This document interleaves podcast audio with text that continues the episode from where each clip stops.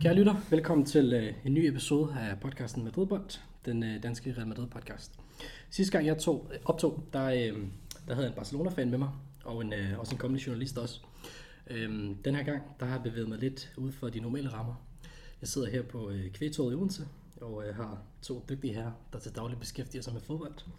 Øh, jeg kan præsentere den ene af dem. Andreas Laudrup, velkommen til. Jo, tak. Øh, Jeg tænker, vi lige skal have, have varmet stemmebåndet op, nu når vi fik lidt motion inden. ja. Så øhm, jeg kunne godt tænke mig at prøve at høre din, øhm, hvis vi skal starte med Real Madrid-delen, din, øh, din yndlingsspiller i Real Madrid, sådan i, gennem historien. Igennem historien? Ja. Ja. Jamen, øh, så vil jeg faktisk gå med en klassiker i form af Raul. Ja. Det, øh, det bygger sig egentlig mest på det følelsesmæssige. Altså for mig, der var Raul symbolet for Real Madrid. Øh, jeg var så heldig, at, at øh, da min far spillede der, der fik jeg lov til at tage ud og, og besøge træningsanlægget op til flere gange. Og der har jeg vel været de her fire år gammel. Og øh, den spiller, den person, som tog sig af mig i Real Madrid under træningen, det var faktisk Raul. Han var 17 år gammel, da han kom op på førsteholdstruppen.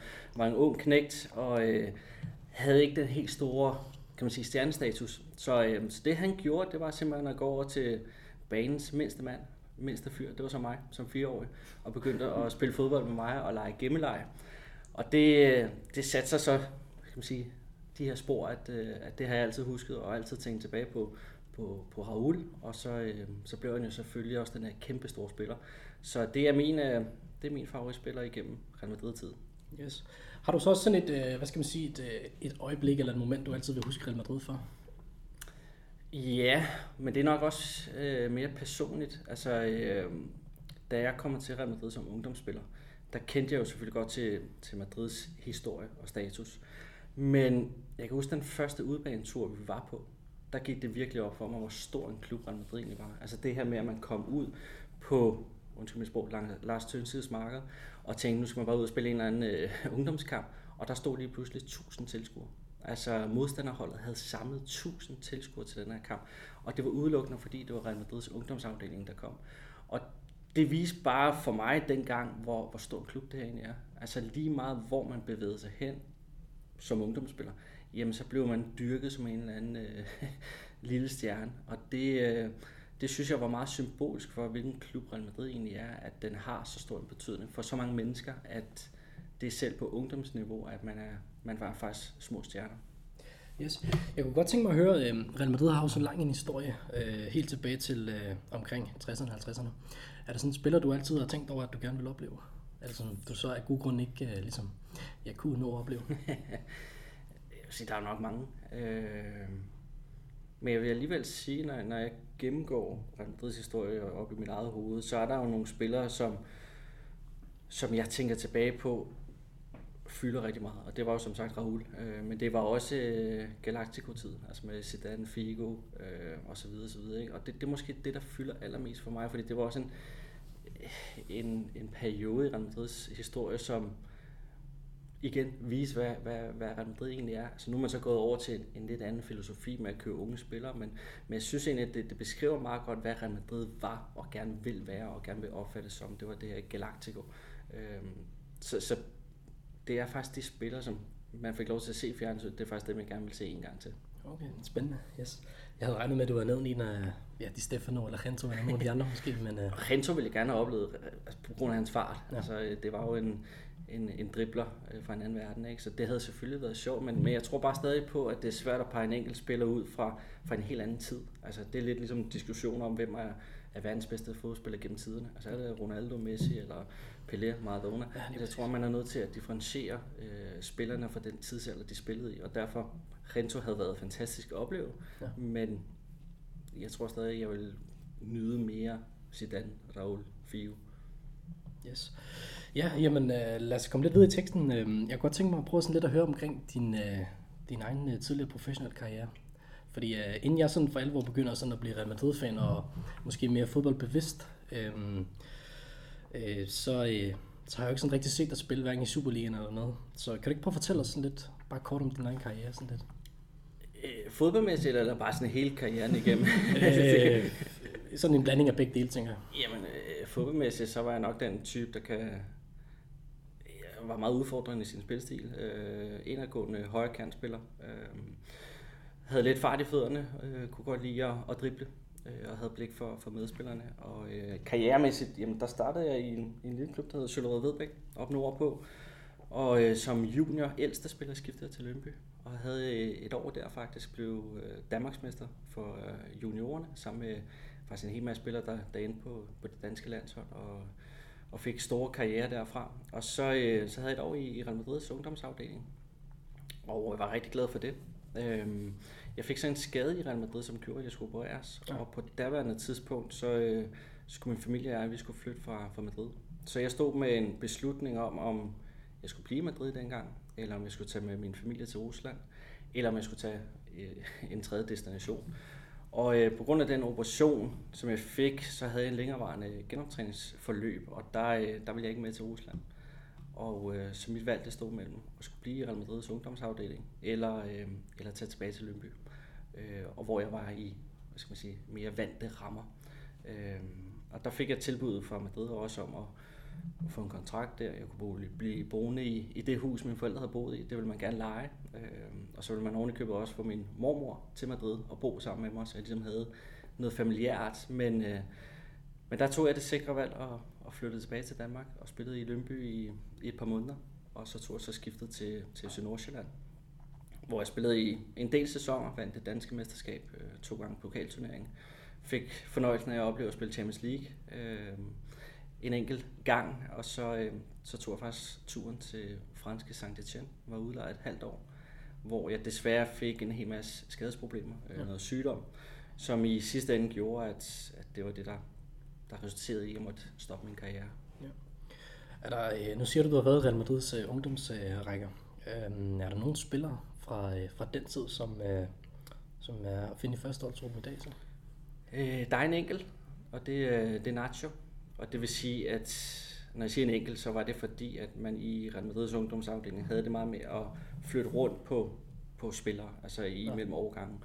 Øh, så jeg havde fornøjelsen af at, at være i Mexico øh, til en, øh, jeg tror faktisk man vil kalde det et klub-VM for ungdomsfodbold, hvor de bedste fra Real Madrids ungdomsafdeling i årgangen tror jeg, 89, 90 og 91 blev samlet, og der var, der var Nacho med, hvor han var anfører. Øh, blandt andet sammen med Alex, hans lillebror. Ja. Så, øh, så der var en del spillere, der, øh, der var med på den tur, som faktisk fik en, en, øh, en flot karriere, både i, i La Liga, men også rundt omkring i Europa. Øh. Er der, er der andre end uh, Nacho Alex? Altså jeg tænker ikke sådan i Real Madrid-regime, men uh, rundt i de andre klubber for eksempel, som sådan er øh, fået sådan en større karriere efterfølgende? Jeg vil sige, det mest oplagte, måske lidt problematisk, at nævne hans navn i, i den her podcast, men det var Marcos Alonso øh, okay. i Barcelona nu, ikke? Ja. Øh, som var, hvad skal man sige, min go-to guy, øh, fordi han var den eneste i ungdomsafdelingen, der kunne engelsk. Okay. Øh, så det var ligesom ham, jeg lænede mig op af, og, og ham, der ligesom støttede mig igennem min periode i, i Real Madrid, fordi jeg kunne ikke spansk på det tidspunkt. Så han var ligesom ham, jeg fulgtes med til træning hver dag. Øh, så havde vi den gamle Real Madrid-legende Mitchell som sportsdirektør ja. øh, og træner. Øh, vi havde en, en cheftræner på ungdomsholdet, som også er blevet assistenttræner for Lopetegi. Så der er mange, altså Dennis Tjedechev, øh, Samuel Seis, øh, som også spiller i, i La Liga nu. Der var flere, som, som faktisk fik en, en øh, flot karriere i, i La Liga. Og så er der ingen tvivl om, så har vi selvfølgelig også mødt nogle i Villarreal og Atletico Madrid. Øh, men på det tidspunkt, så lagde man jo ikke mærke til, hvilket navn man spillede over for. Altså, øh, jeg kan huske, vi spillede over for en, der hed Camacho i Atletico Madrid. Øh, vi spillede Derby for ungdomsholdet, og det, det betød rigtig, rigtig meget for de to hold, øh, ja. selv på ungdomsniveau. Og tre dage senere, der fik han debut for Atletico Madrid på, på første holdet. Så det er den eneste spiller, som jeg sådan kan, kan huske at have spillet over for. Okay. Er der nogle af de der, øh, hvad skal man sige, kendetræk og sådan noget, som du stadig kan se i Nacho spil fra den gang af? Eller har det udviklet sig meget? Øh, allerede dengang, så, så det der var specielt for mig, øh, det vi var i Mexico, det var, at vi var afsted to uger, og jeg kunne ikke ret meget spansk på det tidspunkt. Okay. Øhm, og det var de bedste i de tre årgange, der var samlet. Så, så der var mange af de her spillere, som man ikke rigtig havde mødt før. Men, men det, der var kendetegnet for Nacho, det var, at han var anfører for den her gruppe. Og efter hver aftensmads måltid, der samlede han hele, hele truppen. Og så blev der simpelthen øh, kørt øh, stand-up show, hvor der var nogen, der skulle stå og optræde på spansk, altså fortælle ja. vittigheder og jokes. Øhm, og, og, og der kan jeg bare huske, at jeg tidligere har haft ungdomskaptajner, men det var sådan lidt mere venskabeligt og sådan nogle ting. Altså det, det, det var ikke den der leder, men, men den egenskab havde Nacho. Og det var ret unikt, altså selv i, i vores unge alder, at han ligesom tog så meget ansvar. Og det, det synes jeg var tankevækkende. Altså det, det kan jeg huske, det slog mig allerede dengang, at det her, det var altså en spiller, som havde det her andet mindset end os andre. Altså, øh, specielt når man stod og kiggede på, på Nacho og Alex, at det var to vidt forskellige personligheder. Altså Alex var øh, mere tilgængelig, mere sjov, og, og Nacho var meget øh, disciplineret og meget ordentlig. Øh, og det tror jeg også er det, der har ført til, at han har haft den her karriere, han har haft, fordi han altid øh, har været så koncentreret, som han nu er. Ja. Yes. Jamen, øh, du har også lige selv været lidt inde på de her mange historier, du har. Øhm, har du sådan en anekdote, en sjov, måske en sjov en, øhm, som du kunne tænke dig at dele med lytterne også? ja, første tur vi havde, der har jeg været i klubben i... Det der skal siges, det er, at da vi flyttede til Madrid, der var tanken, at jeg skulle starte i Getafe på deres ungdomsafdeling. Ja. Og vi bosætter os så uden for Madrid, ja, uden for Madrid, og øh, det viser sig, at der er cirka en time til Getafes træningsanlæg. Så vi beslutter i min familie, at der er simpelthen for langt til at tage til Getafe. Så får jeg muligheden for at komme til Atletico Madrid for at, at prøve at træne der. Og det er så om mandagen, at jeg skal starte der. Og der sidder vi så fredag. Øhm, og der får vi så en opregning fra Real Madrids ungdomsafdeling. Og nu har de hørt, at jeg skulle til Atletico Madrid, så de vil også gerne lige have, at jeg lige kom forbi Real Madrids anlæg inden Atletico Madrid. Så der tog jeg så ud mandag morgen i stedet for at tage til Atletico, så valgte jeg altså Real Madrid, fordi det lå lidt tættere på der, hvor vi boede. Og så øh, havde jeg første træning med, med Real Madrids ungdomsafdeling mandag. Tirsdag, der får jeg at vide, at vi skal på træningslejr. Øh, 10 dage op øh, et eller andet sted i Spanien. Ja. Og jeg kan ikke et ord spansk. Jeg, jeg kender ingen på det hold. Jeg kender ikke træner, jeg ved ikke engang, hvad de hedder. Øh, jeg tager så med, pakker tasken, tager med, med Madrid på træningslejr, og det første måltid, vi har, der sidder vi alle sammen og spiser, og der begynder de der gutter, det begynder så at joke lidt med mig, lære mig nogle, nogle, øh, nogle ord på spansk, altså vand, aqua, og så videre, så videre. Izquierda, det der til altså højre og venstre. Øh, altså, altså sådan nogle gængse ting, som, som er gode lige at vide. Og så øh, er der en person på hver bord, der skal gå op til træneren og spørge om et eller andet. Altså sige, nu, nu er vi alle sammen færdige, må vi rejse os. Ja. Og de beslutter sig så for, at det skal være mig. Okay. Og øh, troværdigt som jeg er, så lytter jeg på, hvad de siger, sådan noget, og øver mig. Og, øh, og, og, og de sidder virkelig og prøver at lære mig det. Jeg sidder og øver mig, øver mig, øver Til sidst så sidder den skulle lige i skabet. Og tænker, okay, samler mod, går op til træneren, og står med et drenget smil og spørger ham så, om det jeg lige har lært. Ja. Eller siger det jeg lige har lært. Og han kigger på mig og godt se på ham. Det, det lyder sgu ikke helt rigtigt det her. Okay. og jeg tænker, om han forstår mig bare ikke, så jeg siger det en gang til. Ja. Og så kigger han bare op på mig, og så ryster han på hovedet, og så kigger han over på det der bord, jeg har siddet ved. Og så med fingeren signalerer han så til det der. det er sgu ikke i orden. Så det viser sig så faktisk, at jeg har spurgt træneren, om han går i, uh, i tanketrusser. Okay. At det var simpelthen det, at de havde lært mig. Så det var min start i Real Madrid. Det var det første, jeg lærte på spansk. Det var simpelthen, om træneren han gik i, i tanketrusser. Okay, spændende. yes, godt nok. Jamen, uh, Andreas, du skal ind og, uh, og kommentere Barcelona Atletico. Um, bare lige sådan et uh, skud for togen i forhold til Real Madrid. Øhm, altså det er klart bedre, at Atletico vinder øh, i, i forhold til Barcelona også med point og Real vandt i går aftes. Så, men sådan din øh, status på kampen, du skal ind og kommentere den, hvad forventninger og ja, øh, spændingsniveau og så videre. Spændingsniveauet kommer altid til at være højt. I, specielt når Atletico Madrid og Diego Simeone de spiller, jamen så er spændingsniveauet altid automatisk højt.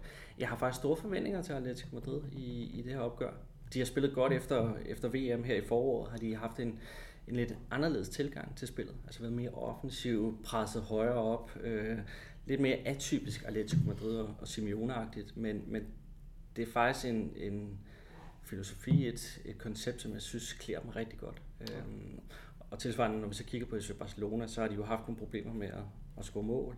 Øh, har haft tre kampe i streg, hvor de ikke har scoret. Jeg ved godt, Dembélé, eller er stadig ude, Frenkie de Jong er kommet tilbage, Pedri er kommet tilbage. Ja. Jeg tror, hvis, hvis de to spiller fra start, så kan det blive en lidt mere ligeværdig kamp. Men hvis de ikke spiller, så tror jeg faktisk på, at Atletico Madrid har øh, overhånd. Øh, så er spørgsmålet så, om de kan udnytte den overhånd, de, de får givet, eller om, øh, om det bliver uafgjort. Yes, jamen øh, vi glæder os til at følge med. Andreas, du skal have tusind tak, fordi du gad at komme forbi. Velbekomme. Det var, øh, det var meget fornemt af dig. Det var hyggeligt. Tak for det. Velbekomme. Jamen, øh, jeg har fået min næste gæst ind i den, øh, den varme stol. Den er varm, skal yes. jeg lige sige. Yes. Øh, ja, Jesper velkommen til. Tak. Nu øh, skal vi også lige varme de stemmebånd op. Du fik lov til at lige at hvile dig en gang. Så øh, jeg kan godt tænke mig at starte med at høre sådan øh, mere der, eller hvad skal man sige, øh, sådan dig som person. Øh, vi kender dig fra øh, ja, øh, de reportager, du laver, det tv-studie, du sidder i, og så videre, også øh, kommenterer også nogle enkelte ting og kampe. Øh, kan du ikke prøve sådan at fortælle dig selv, eller lidt om dig selv, hedder det? Så folk, der ikke sådan, måske kender dig lidt mere privat. Jo, jo, jo, jamen øh, det kan du tro, øh, og tak for invitationen først og fremmest. Øh, jamen øh, jeg er blevet 29 år, nærmer mig de 30, går har lidt øh, bekymringer om, omkring øh, at skulle runde sådan en skarp hjørne. Øh, ej, spøg til side, øh, 29 år, øh, bor i Odense, så jeg er dejligt tæt på TV2 og kan lave en masse fodbold. Yes. øhm, og har, har boet i, i Odense nu i syv år, men som man forhåbentlig også kan høre, er jeg ikke fynsk. Ja. Øh, dialekten, den, øh, den, den lader vente lidt på sig.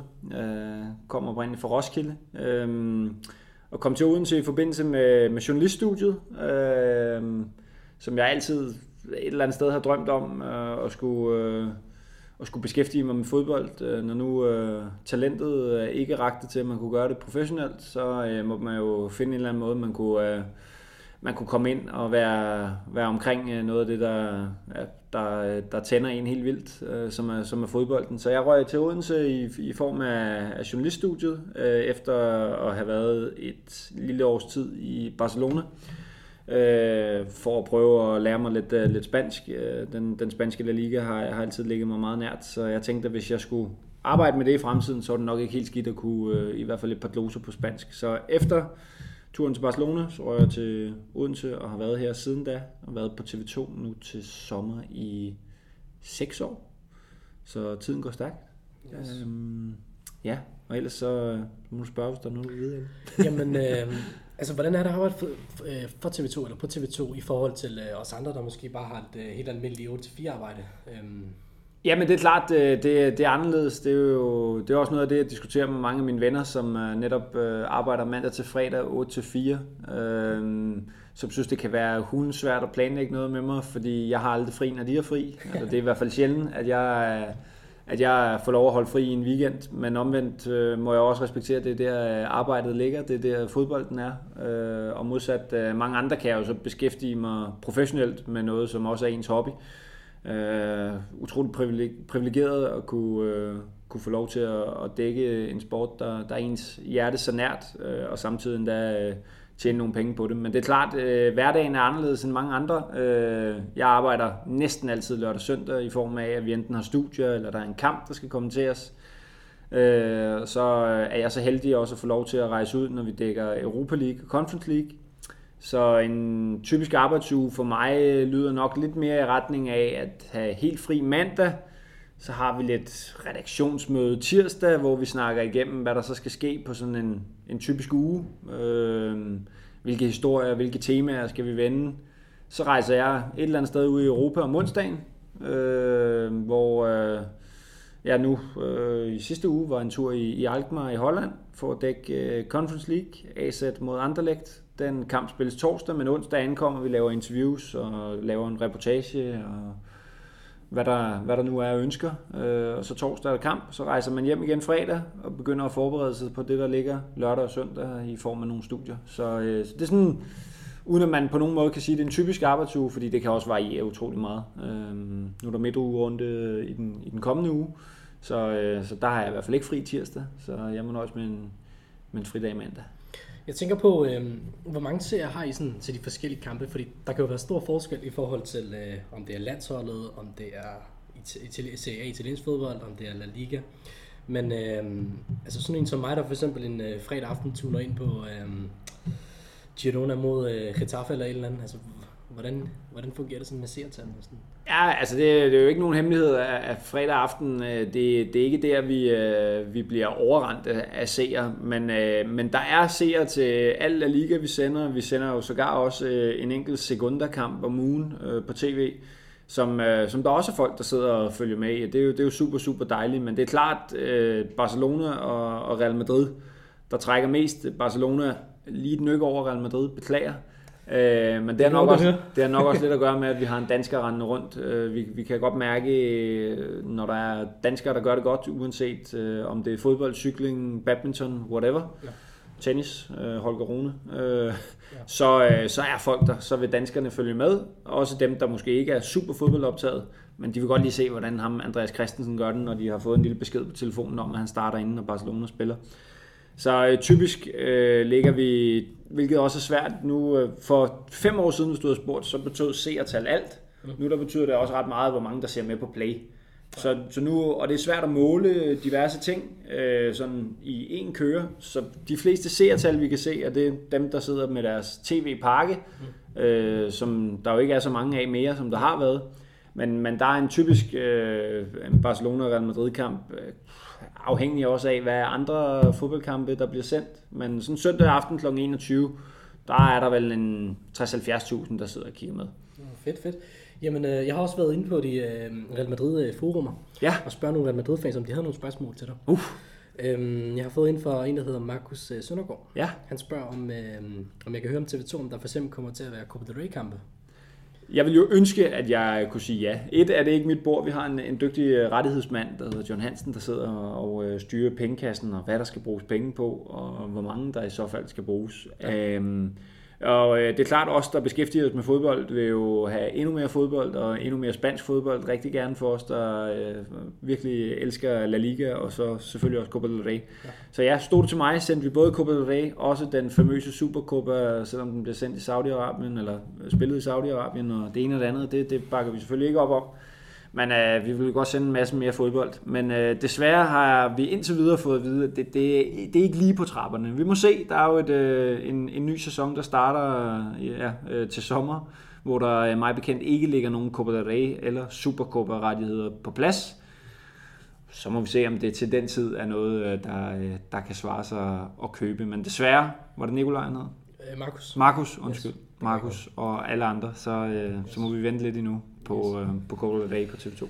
Ja, jamen øh, nu snakker om, at I har alle de her rettigheder, landshold og så videre. Er der stadigvæk sådan en øh, sportskamp, eller en fodboldkamp, eller en begivenhed, som du øh, gerne vil sådan bedække, måske som øh, studievalg eller øh, kommentator, som du ikke har sat flueben i endnu? Ja, men det er jo, altså, det er jo, det er jo klart, øh, når, når man lever under for, for fodbold, og, og også har det som, som Øh, altså den, den primære drivkraft i sit arbejdsliv, så er det jo de store begivenheder, man, man rigtig gerne vil være med til at dække. Jeg var, var så heldig at være hele 42 dage i Katar og dække VM-slutrunden. Øh, en, en super speciel oplevelse på grund af de mange ting, som har været diskuteret til endeløshed uden for banen. Men for mig personligt og for, altså for, for den drøm og de drømme, jeg har om at øh, være med, hvor det, det er rigtig sjovt, når, når der sker de store ting, og alle sidder og ser fodbold, så var det jo, det var helt enormt stort at være med til at dække et, et VM øh, på, på nærmeste hånd. Det, det, det, det er nok svært at forestille sig noget meget større. Nu kommer der et EM til, til næste sommer, som jeg også håber at være, være en del af. Men, men så er det jo klart, at øh, alle øh, kigger jo imod at, at komme endnu nærmere også det danske landshold, øh, hvor vi jo har nogle super, super dygtige folk, øh, som, som dækker det. Men øh, skulle, skulle den gode Carsten Vave finde en, en plads ekstra ind omkring Danmark, så, så skal jeg da gerne have den. Men det, det tror jeg også, han ved. Lige præcis. Yes. Jamen øh, lad os komme lidt videre i teksten. Øh, tiden der løber fra os. Så, øh, ja, men ingen stress. Ingen stress yes. Øhm, nu spurgte jeg også Andreas om det samme spørgsmål for, før, så det får du selvfølgelig også lov til at, øh, at svare på. Øh, sådan, øh, din yndlingsspiller i Real Madrids historie. Hvem er, hvem er det? Jamen, det, altså jeg vil sige, der, der er jo mange, man, man, bliver, man bliver draget af, og der er jo mange historier omkring den her fantastiske store klub, som gør, at du kan være draget af øh, diverse eleganches, som en sedan, en, vores egen Michael Laudrup. Øh, så kan der være øh, den her ekstreme vinder-DNA, som Pepe og Ramos øh, repræsenterede, som, som kan drage en. Øh, men jeg tror igen, som Andreas også var lidt inde på, vi er nogenlunde samme årgang. Så det, der for alvor drog mig imod Real Madrid, drog mig imod spansk fodbold i hvert fald, øh, var jo det her Galacticos og det her med at kunne købe de største af de største. Og det symboliserede David Beckham i hvert fald for mig, da, da han kom. Det blev aldrig nogen stor fortælling omkring øh, hans fodboldmæssige impact på, på Real Madrid, men der var bare den her storhed om, at det var på det tidspunkt i hvert fald verdens største fodboldspiller, så kan vi diskutere, om han var verdens bedste, det var han ikke, men verdens største fodboldspiller, image, brandet, øh, rettighederne, alt det glimmer og posh, der fulgte med, der bare er illustreret, hvor stor øh, fodbolden er, ikke bare i Spanien, ikke bare her i Danmark, men i hele verden. Så på en eller anden måde har jeg et, et, et lidt særligt forhold til, til David Beckham. Øh, det, det, var, det var ham, jeg løb og, og legede ude i, i haven og, og sparkede frispark, og så lige pludselig så havnede han jo i, i kongeklubben øh, Real Madrid. Så, så det, det er sådan mit første minde af en, en Real Madrid-spiller, der, der for alvor slog sig igennem. Men jeg må også bare sige, folk, der har så ekstrem vinderkultur, som vi har set uh, Sergio Ramos repræsentere i Real Madrid igennem mange år, det, det, er, uh, det er der, man forstår, at fodbold er specielt, vil jeg sige. Yes. Er der også en uh, sådan en spiller, som du, uh, ja, du ikke har oplevet igennem historien, sådan, som du gerne tænker, oh, det kunne da være fedt, hvis jeg... Uh, jeg har det personligt selv, at uh, når, når der er folk, der er ældre end mig, um, som nævner Pelé og Maradona og sådan noget, så kan jeg da godt sidde, eller Johan Cruyff for den sags skyld også, øh, så kan jeg godt sidde og tænke lidt, okay, jeg vil da gerne egentlig have oplevet det for ligesom at se, at okay, det, det passer egentlig det, de siger, i stedet for bare at se det igennem en YouTube-channel eller et eller andet, ikke? Helt klart. Øh, jo, for guderne skal vide, at man har brugt mange tid inde på, meget tid inde på YouTube i forhold til at, at se på nogle af de gamle stjerner, som der har været skrevet og, og sagt så meget om fra, fra generationer før os. Jeg tror alligevel, selvom jeg er fra 94, så nåede jeg ikke at få den her Laudrup mania med mig. Og nu sidder Andreas her ikke mere, så det behøver ikke at, det er ikke ham, der sidder og stikker til mig og siger, at jeg skal sige noget om Michael, men, men for mig også den her danske følelse, jeg må også være ærlig indrømme, jeg synes også, det, det er noget specielt at være, være for Danmark og se en dansk fodboldspiller på et af de største hold i verden, nu i form af FC Barcelona. Det går ikke altid lige godt, men, ja. men det her med at se nogen, være en profil og være en stjerne, som Michael jo virkelig var, tog mesterskabet med fra Barcelona til Real Madrid, trods meget på styr. Og nu render han rundt og er elsket begge steder. Men har været kunne opleve den magi, han spredte og virkelig sat spansk fodbold, først italiensk fodbold, og så senere spansk fodbold på, på landkortet i Danmark også.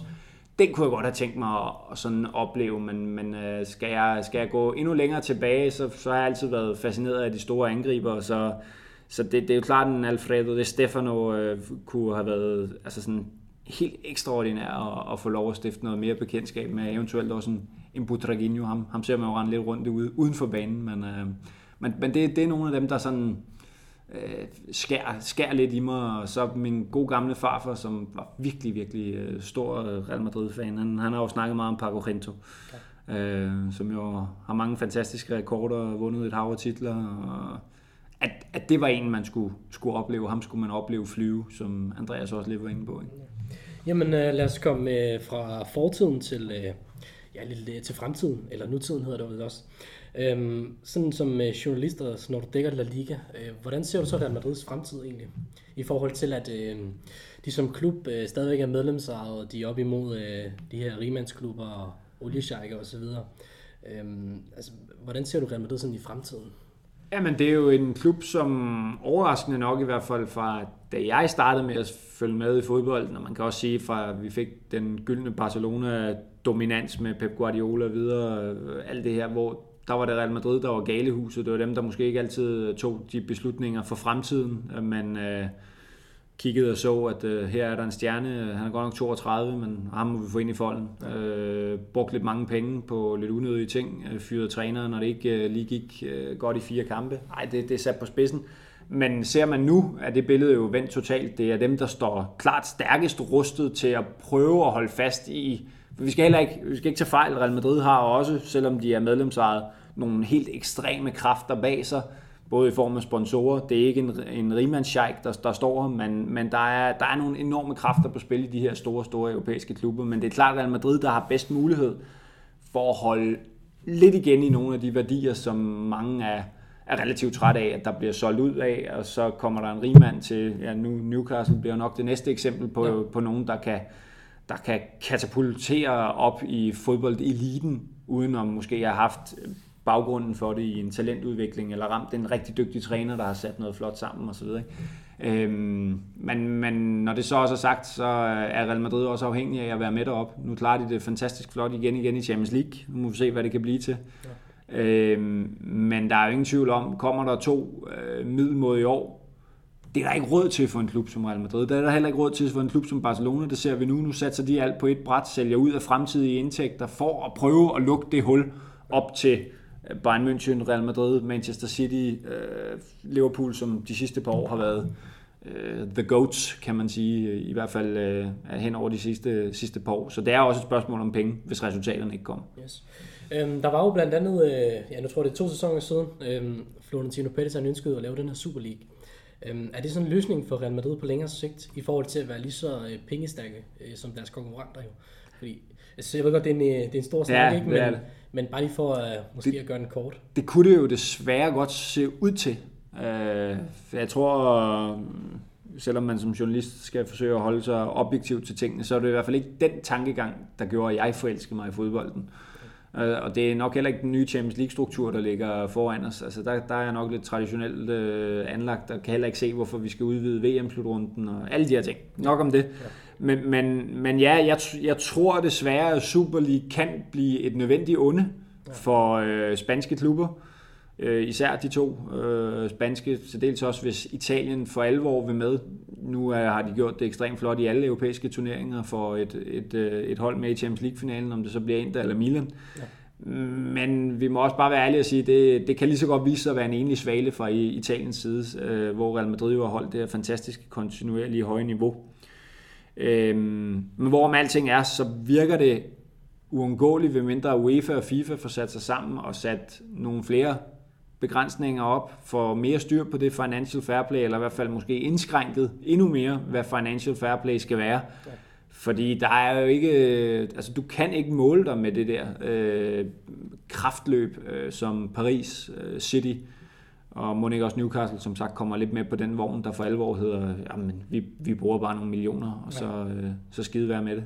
Yes. Øhm, så, og vi ser det jo også lidt i øjeblikket, eller ikke lidt, vi ser det jo i allerhøjeste grad i øjeblikket i, i spansk fodbold, øh, hvor for 10 år siden var der øh, større chance for, at, øh, at de her mellemklubber, nu Atletico har haft nogle gode år, men lad os så bare sige, at da Valencia havde noget, at de kunne tiltrække nogle af de dygtigere spillere fra Almeria, fordi at der er ligesom en base. Hvis der er en dygtig spiller i Almeria nu, så bliver han solgt til Premier League, Lige fordi der er 300 millioner kroner klar for en venstre bak. Ja. Det har de spanske klubber ikke. Jo, Barcelona og Real Madrid kan finde det, Ja. men det gør bare, at afstanden også bliver endnu større. Ikke? Jo. Øh, ja, jamen øh, en af de ting, aktuelle emner, som er sådan mest på højkant lige nu, det er trænerposten i Real Madrid. Ancelotti han har et år tilbage i kontrakten. Øhm, der går rygter omkring øh, det brasilianske landshold og så videre. Mm. Og han nævner selv i sin øh, pressemøde, at øh, hvis han kan blive for evigt i Real Madrid, så gør Ja. han det. Men øh, sådan Det er nok også klogt at sige. Ja, lige præcis, ja. Men øh, sådan, altså, er han træner for næste sæson også? Og hvem er eventuelt hans afløser, hvis han ja, pakker kufferten og smutter? Jamen jeg tror, at øh, selvom næste sæson ligger sådan forholdsvis lige om hjørnet, og vi nærmer os afslutningen på ligaerne, på Champions League, Copa del Rey-finalen kommer, så tror jeg ikke, vi kan sige noget om det, før vi kender resultatet af til dels Copa-finalen, mm. men også øh, hvordan det går i Champions League. Jeg har en eller anden fornemmelse af, selvfølgelig nu antager jeg, selvom øh, hvis man så med øh, lørdag og så Real Madrid mod øh, Celta Vigo, at Juncker han prøvede at snakke en lille smule spænding ind i noget mesterskabskamp. Der, der ved jeg ikke helt, om jeg er. Den, den, tror jeg, den er kørt til, til Barcelona. Jeg deler den med Juncker så. Ja, du deler den med Juncker? Ja, jeg deler den med Juncker. Ja, okay, okay, okay. Jamen, det bliver spændende. Kan jo, kan jo hjælpe lidt på det, hvis Atletico kan gøre noget ved Barcelona. Lige præcis. Men øh, nej, øh, hvor med alting er, så tror jeg, at, øh, at det bliver afgørende for Ancelotti at forsikre sig Copa-titlen. Øh, altså, er det nok, hvis man ryger ud til City over to kampe? Det kan jeg have min tvivl om. Det tror jeg heller ikke. Det, det tror jeg ikke. Øh, der, der tror jeg, at... Øh, også fordi, at så vil man i endnu højere grad, hvis ikke at der er Juncker skal få ret og sige, at det bliver spændende om det mesterskab, så vil man i endnu højere grad gå ind og sige, okay, vi tabte reelt mesterskabet allerede i marts. Ja. Kan, kan Real Madrid leve med sådan en sæson? Det er der mange andre klubber, der kan, men historisk set, så vil det nok ikke være nok. Og hvis Carlos så samtidig efter endnu en gang tro tjeneste for Real Madrid har mulighed for et brasiliansk landstrænerjob, så kan det godt være, at begge parter siger, okay, det lever vi med. Afløseren, puh, der er nok nogen, der vil synes, at den skal besættes internt. Øh, Raul, han måske skal have en chance. Øhm, det er nok også for tidligt at kalde Xabi Alonso fra Leverkusen, har været der knap et år. Øh, det går rigtig godt. Nu ser man, han kan stå med europæisk succes, en europæisk semifinale i Europa League mod Roma. Øh, tegner jo spændende, har fået lidt gang i julen i Leverkusen. Det er jo de to sådan prima kandidater, der er. For jeg ser ikke Real Madrid modsat for nogle år siden tage en chance og så sige, okay, den her fantastiske tyske taktiker Julian Nagelsmann render rundt derude. Passer han ind i Real Madrid? Det tror jeg ikke.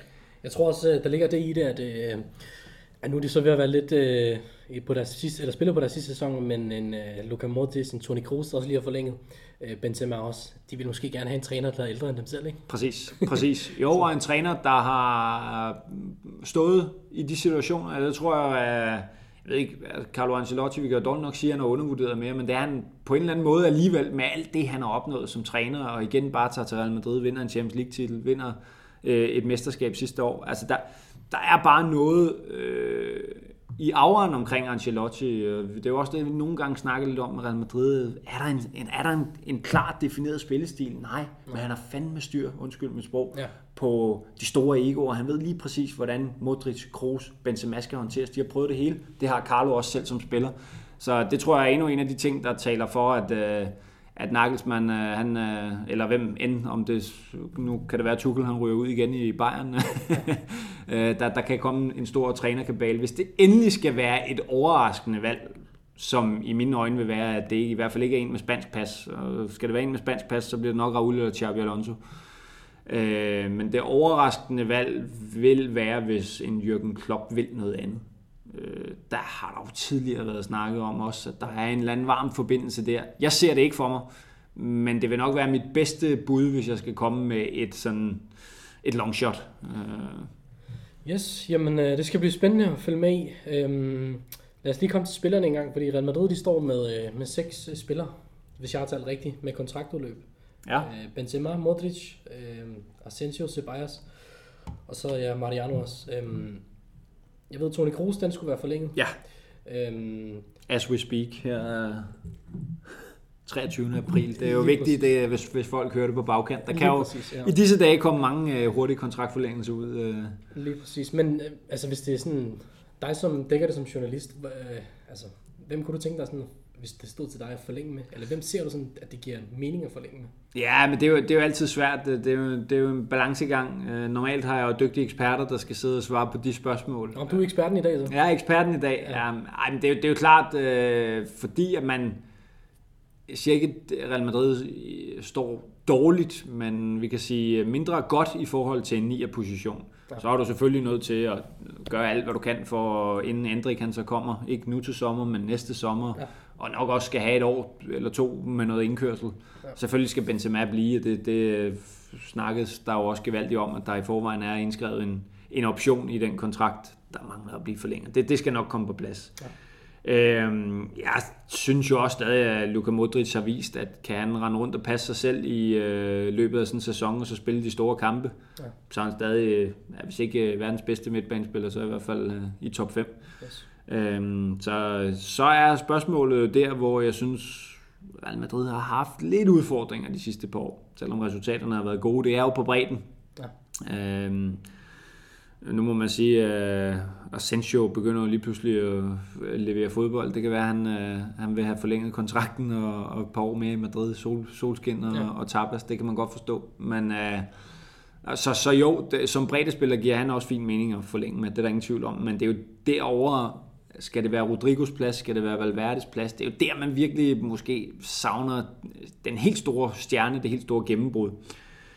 Så er der nede på, øh, på midten igen Ceballos, der jo også lige pludselig er begyndt at vise lidt, lidt livstegn. Øhm, men der vil jeg nok sige, også afhængig af sommeren, hvis man virkelig går efter Jude Bellingham, ja. så er der ikke plads til Dan Ceballos. Nej, så, plads, det, så skal der spares nogle lønkroner der, og du har også to to øh, af de mest talentfulde øh, unge spillere i, i verden.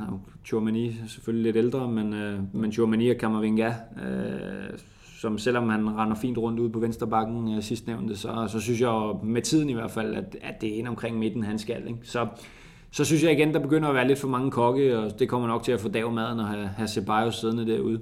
Øhm, Nacho, kulturbær. Ja. Øhm, en tro soldat, som der selvfølgelig øh, i mine øjne skal findes en løsning på at holde i, i folden. Han kan spille alle pladser, i hvert fald i de, bag, de bagerste pladser. Ja. Øh, og er bare bundsolid, gør det godt hver gang. Øh, og som Andreas også fortalte, øh, en, en leder, selvom han ikke spiller øh, hver gang og ikke altid er en del af den øh, ideal, så er det en... Øh, en mand, der betyder meget, tror jeg, for, for klubben, betyder meget for, for truppen. Øh, var jo nede og dække Classico her, øh, havde fornøjelsen faktisk af, af et interview med Nacho. Og bare sådan auraen omkring ham, stå og jagtage, hvordan han håndterer tingene, hvordan han går og småsnakker lidt med, med de forskellige truppen, men, men det er en leder. Øh, hvis ikke man vidste bedre, kunne han lige så godt have haft øh, skulderlangt hår og være lyst og stå med anførbåndet på armen, som Ramos gjorde i, i, i, i sin tid. Der er lidt mindre udfarenhed omkring ham, men, men han er bare en, en så speciel spiller øh, omkring sin aura. Øh, og også lidt, på en eller anden måde, lidt anti-Madrid-spiller i forhold til rigtig store armbevægelser. Han gør sit job, passer sit arbejde, og så må det være det. Ja, det er sjovt, du nævner, at bruger ordet anti-Madrid, fordi øh, han er jo... Ja, Ja, ja. Han er jo Madrid, Det er han, jo jo, men, men sådan i forhold til, som jeg også siger med Galactico og med de her store armbevægelser, ja, ja. de største stjerner, der tiltrækker sig al den her opmærksomhed. Ja. Og så som vi også har snakket lidt om i studiet i går, da vi havde Madrid, nu står vi med Nacho, der runder 500 kampe for en af verdens absolut største klubber. Ja. Men jeg tror ikke, det er ham, hvis, du, hvis vi kommer til at sidde og snakke om 20 år. Ja og generelt du snakker med folk om 20 år, så er der ikke mange, der kommer til at fremhæve ham som en eller anden altså virkelig Madrid-profil, og det var han jo heller ikke i forhold til, at, mange af, af gangene har det været som brændslukker, men det gør han så også til UG Krydserslangen. Men jeg tror også, at øh, ham og Lukas Vaskes måske bliver sådan eksemplerne på, at du godt kan klare dig i en stor klub, uden at måske at være den allerbedste på banen, og så eventuelt, øh, hvad skal vi sige, være ham, som folk øh, køber billet til Bernabeu for at komme ind og se. Øhm, øh. så, så eksempler på, at man også kan få sig en karriere på en anden måde. Ja. I øh, forhold til måske bare at være den allerbedste. Men jeg synes jo, det er en, en sjov... Øh, altså, det, det er jo en sjov position, det der på et fodboldhold. Fordi jeg sad også og, i mit stille sind, da du sendte mig lidt, hvad vi skulle snakke om, og tænkte, ja. okay, øh, Nacho. Jeg vil så sige, at Lukas Vaskes... Øh, det bliver aldrig min kop te. Øh, jeg synes ikke, niveauet er højt nok heller, som den her garderingsspiller. Men han er der jo altid. Altså. Han er der altid. Ja. Men øh, jeg synes også, der er flere fejl, end vi får fra Nacho. Ja. Øh, lad det være det. Men min tanke omkring det, det er også, at Nacho er på en pedestal højere oppe, og nok også to højere oppe end, end Vasquez. Og det, der fik jeg lyst til at lave sammenligning omkring. Nacho har været i Madrid i en evighed. Det samme har Sergio Roberto i Barcelona. Ja. Som også er blevet den der, jeg har aldrig været en en Once Ideal-spiller har aldrig været en, en, øh, en fast del af, af start 11, sådan i, i en sæson i hvert fald. Men har bare blevet ved og ved og ved og været den der del i truppen. Men Nacho, han er elsket i Madrid. Det er Sergio Roberto ikke. Mit indtryk er heller ikke, med al respekt for Lucas Vazquez, at han er samme øh, position, samme kærlighed fra, fra øh, madridistas, som, som Nacho gør. Så, så i den situation, synes jeg, han, han er så speciel en case, han er så vild en case, Nacho, øh, ja, at, at han fortjener lidt hyldest jeg tror, og en kontraktforlængelse. Ja, lige præcis, men jeg tror lige præcis også, at øh, Sergio Roberto og en Nacho, måske hvis de var kommet fra andre klubber, ja. øh, så havde de ikke fået den øh, karriere, de har fået i Real Madrid. Det var sådan lidt en, et tankeeksperiment at lave, ikke? Helt klart, Jamen, det var lige nøjagtigt det, jeg også sad i hvert fald, ja. særligt med Sergio Roberto, og tænkte, at han var nok blevet listet ud med badevandet for længst, ja. hvis ikke at der stod La Masia et eller andet sted på CV'et. Øh, Øh, og, og Nacho kan du også sige, det var nok, han var nok for 8 år siden, ja. så endegyldigt blevet, okay, ham hentede vi via Real eller ja, whatever. Der manglede sgu lige det sidste, ikke? men fordi der står La Fabrica, så, ja. så, så hjælper det også lidt, men, men øh, det, det skal ikke til noget fra ham. Han, han, øh, han fortjener al den hyldest, han får i øjeblikket. Yes. Jamen øh, lad os komme til sidste del af det, øh, Jesper. Øhm, Atletico, øh, bare som møder Atletico, øh, Ligaen, Real Madrid, Copa del Rey final, og så har vi et, øh, en Champions League Real City. Et noget brag igen. Ja, for sådan. Øhm, sådan lige, øh, hvad, hvad, hvad skal vi forvente? Tager de ligaen, tager de Champions League? De tager nok Copa del Rey. Ja, det vil jeg sige. Øh, al, øh, al honør og ære også til, til Osasuna. Ja. En fremragende sæson, de er gang i, øh, også i ligaen, men, men en Copa del Rey-final for dem bliver, bliver selvfølgelig utrolig specielt. Øhm, jeg, jeg tvivler stærkt på, at de kan gøre Real Madrid noget i en Copa-finale. Også Ancelotti, vi hørte om for et par uger siden, siden sige, at det var jo ligesom det, der manglede. Så havde man igen på et års tid vundet alt, hvad der var at vinde. Ja. Øhm, alt fra diverse Supercups og Copas og øh, VM øh, for klubhold og det ene og det andet. Nu mangler man lige Copa del Rey, så kan man sætte hak ved, ved alle turneringer sådan inden for, for et års tid, hvilket jo også er en, er en stor bedrift. Men jeg må også sige, at jeg tror, det er det, Real Madrid står tilbage med mm. i den her sæson. Jeg er nødt til at lægge nogle æg i den kurv, der hedder Manchester City, og sige, nu, nu må det lykkes. De har fået den angriber, der har manglet, og som jo på en eller anden måde ikke rigtig passer ind, men scorer en hunds masse mål alligevel i, i Holland. Og så virker det til, at Pep modsat andre år måske er ved at have toppet dem på det helt rette tidspunkt. Det er ikke i januar, de topper nu. Det, det er nu, april-maj. Ja. Øh, men igen, kommer der skader og det ene eller andet, det kan også øh, afgøre meget. Og så vil jeg sige, det er flot øh, comeback, de lavede Real sidst mod Manchester City, men ja. den fejl tror jeg ikke, de kommer til at lave igen to kampe, eller hvad kan man sige, øh, i streg igen. Havde det været en finale mod Manchester City, så havde jeg troet lidt mere på Real Madrid. Over to kampe, der, der tror jeg, der er lige det nyk af kvalitetsforskel, der går Citys vej. Yes. Jamen, øh, som sagt, Beklager. jeg tror, jamen, det, det, vi skal jo lige have spillet kampene først, det er det. vi kan lave en konklusion på det, det, men øh, hvad hedder det, jeg, jeg tror, at øh, de tager Copa del Rey selvfølgelig. Øhm, Champions League håber jeg selvfølgelig på. De, øh, de plejer at være gode til det og ved, hvordan man gør. Men tror du på det? ja, selvfølgelig gør det.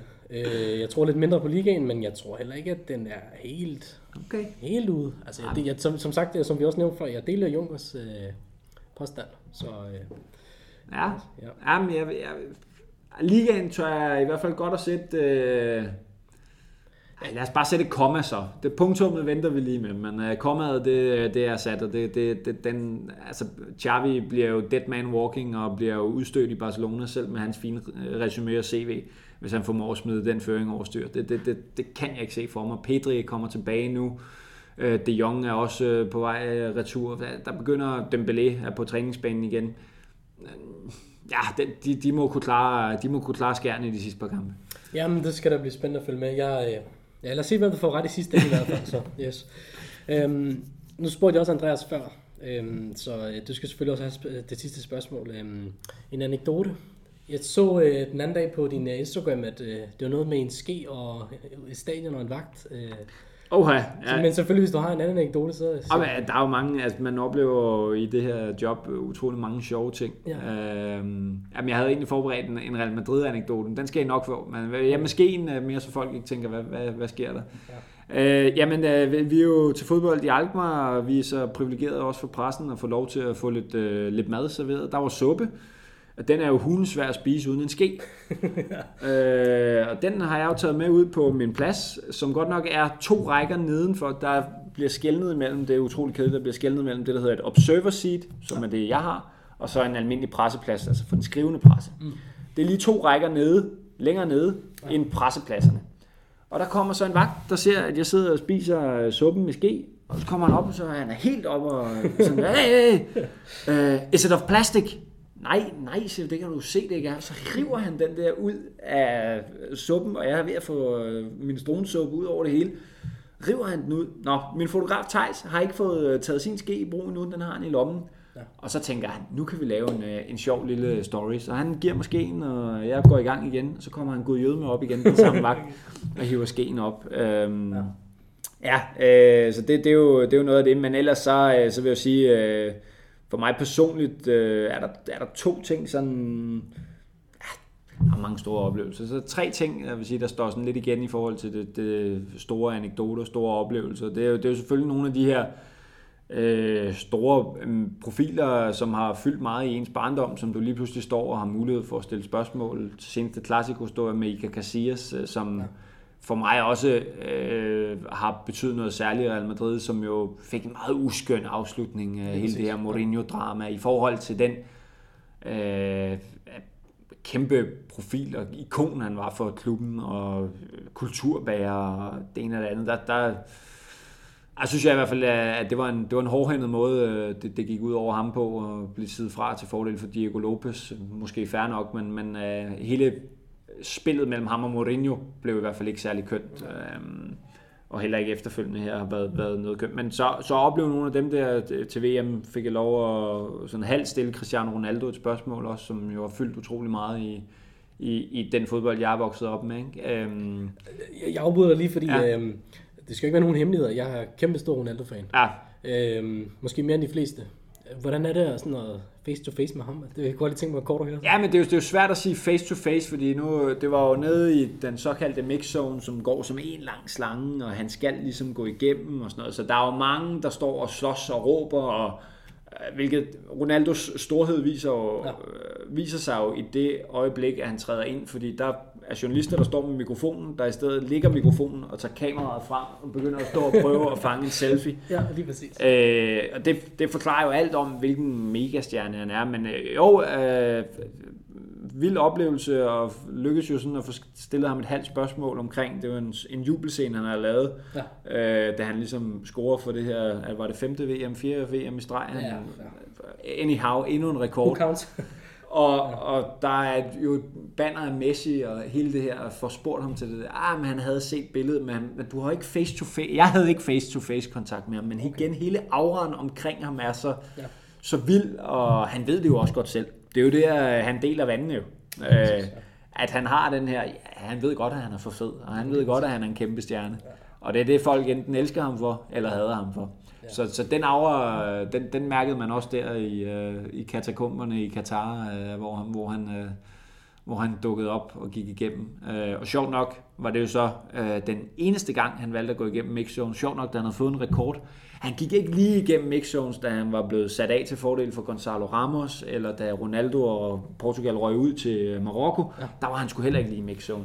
Så det, øh, det, han ved godt, hvornår han skal være der, og hvornår han kan, kan trække stikket. Jeg tror også, han er sådan en, øh, en humørspiller, ikke? Det, jo, det er jo svært at sige humørspiller om en mand, der har præsteret så godt over så mange år. Men i hvert fald en humør humørspiller omkring de andre opgaver, der er i fodbold. Ja. Der skal det helst være gået godt. Han skal helst have lavet et hat eller slået en rekord, hvis han ja. skal ud og snakke med medierne. Lige præcis. Så må Bernardo Silva og company, de må, de må gå ud og tage tæskene, når man ryger ud til Marokko i en kvartfinale. Lige præcis. Øh, jeg var ved at afbryde dig din anekdote. Øhm, jeg ved ikke, om du bare skal gøre den færdig. Ja, ja men at, altså, så, så det, det er jo sådan de to sådan, store interviewøjeblikke, uden, selvom man ikke rigtig kan kalde Ronaldo et interview, når det var et enkelt spørgsmål. Men det var sådan, øh, sådan nogle af de store oplevelser, man får. Men ellers så vil jeg sige, at stå øh, på Camp Nou, beklager det her, da Barcelona vinder øh, formentlig, tror jeg, mesterskabet i den her seneste, ja. seneste Clasico, men at opleve den eufori omkring en klub, der har været så presset, hvor der kunne man virkelig mærke, hvad det betød. Men så sluttede jeg selvfølgelig af med en Real Madrid-anekdote,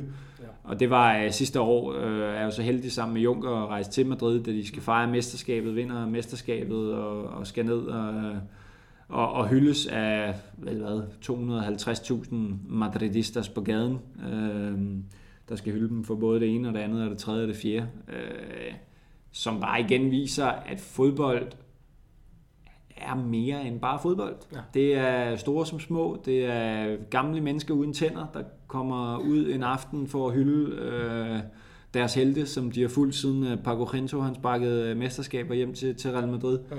Øh, det er de, de små børn med øh, Benzema, tror jeg, og stadig Sergio Ramos og Ronaldo, tror jeg. Det, det, der mærker man alt det, som fodbold vækker i folk. Det er følelser, det er glæde i den her instans. Det kan være øh, den dybeste sorg. Ja. Øh, men, men her, der, det var, der, der var man en del af noget meget, meget stort, vil jeg sige, at ja. være med til sådan en, øh, til sådan en fejring af, af en sæson. Det, det, var, det var en oplevelse. Yes. Ja, jamen, øh, tiden der løber fra os. Jeg tror, vi har snakket næsten en time nu.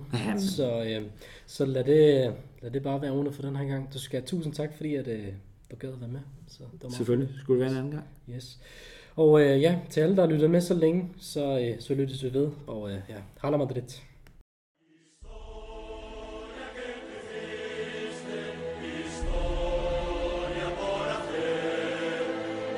Yeah.